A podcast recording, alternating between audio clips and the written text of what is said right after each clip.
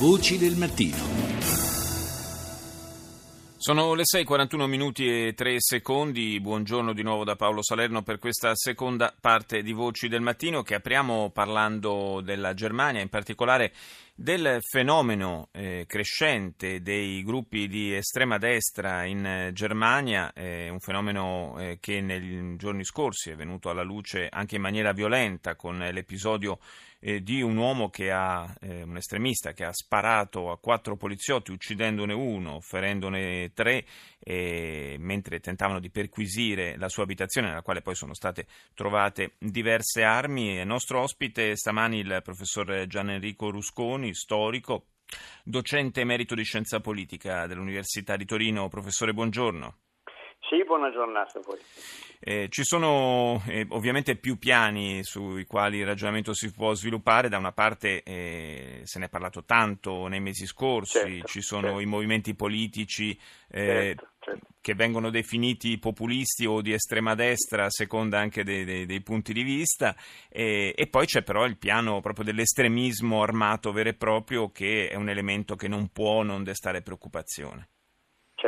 Esattamente così. E, e, naturalmente quest'ultimo elemento è quello che fa notizia e che spaventa eh, giustamente, perché in Germania da tempo non erano più eh, comparsi questi fenomeni connotati proprio politicamente, eh, proprio, alcuni proprio neonazisti, no?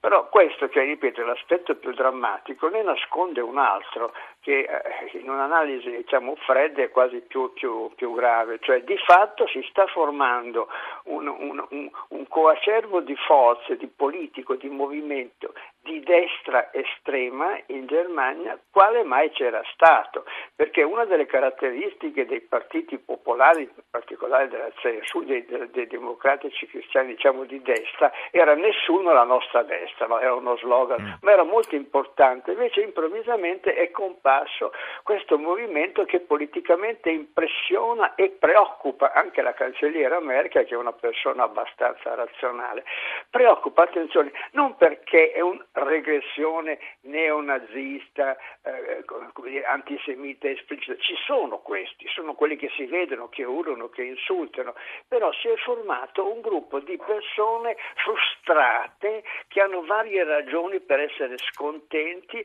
dell'Europa, della mancata integrazione degli immigrati, c'è certamente la xenofobia, ma quale almeno culturalmente ormai c'è in tutta Europa, ma ci sono anche componenti politiche che sono dei gruppi, eh, diciamo, delle, delle, dei, dei settori dell'economia scontenti della politica, per esempio, verso la Russia e quindi c'è una simpatia verso Putin. Cioè quello che diciamo, l'analista eh, sta constatando è che dietro i fenomeni criminali, diciamoli proprio così, ci sono questo fenomeno per cui la Germania e le prossime elezioni, che sono meno tra un anno, deve fare i conti con questo movimento di destra che è una novità eh, abbastanza turbativa nell'economia diciamo, e nella cultura tedesca, con una differenza fondamentale che vorrei dire ogni volta sì. che dicono queste cose.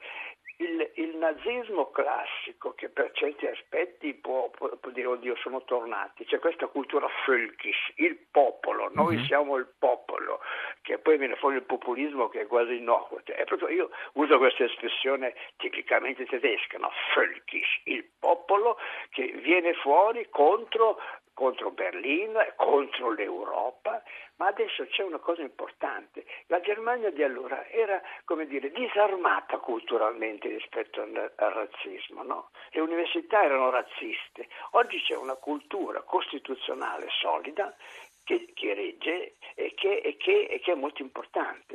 Tant'è vero che questo al, Alternative für Deutschland ha dentro classicamente, si usa così, no? le due anime. L'anima tendenzialmente, eh, come dire, regressiva, ma un'anima che vuole essere un'alternativa quasi di destra all'Europa. Anni fa si diceva ma questa Europa non funziona, facciamo due Europe, noi facciamo l'Europa del nord e quella dell'Europa del sud, cioè, sembrava, virgolette, una cosa ragionevole, no? un'ipotesi. Adesso c'è tutto questo mescolamento delle carte. Fra l'altro, fra l'altro, professore, ci sono dati proprio di questi ultimi giorni che eh, ci dicono come nel 2016, anno che ancora si deve concludere, ci sono già stati la bellezza di 800 attacchi, attentati a centri di accoglienza per profughi, rifugiati, migranti in Germania. Una cifra impressionante, non, credo che non abbia eguali in nessun altro paese europeo.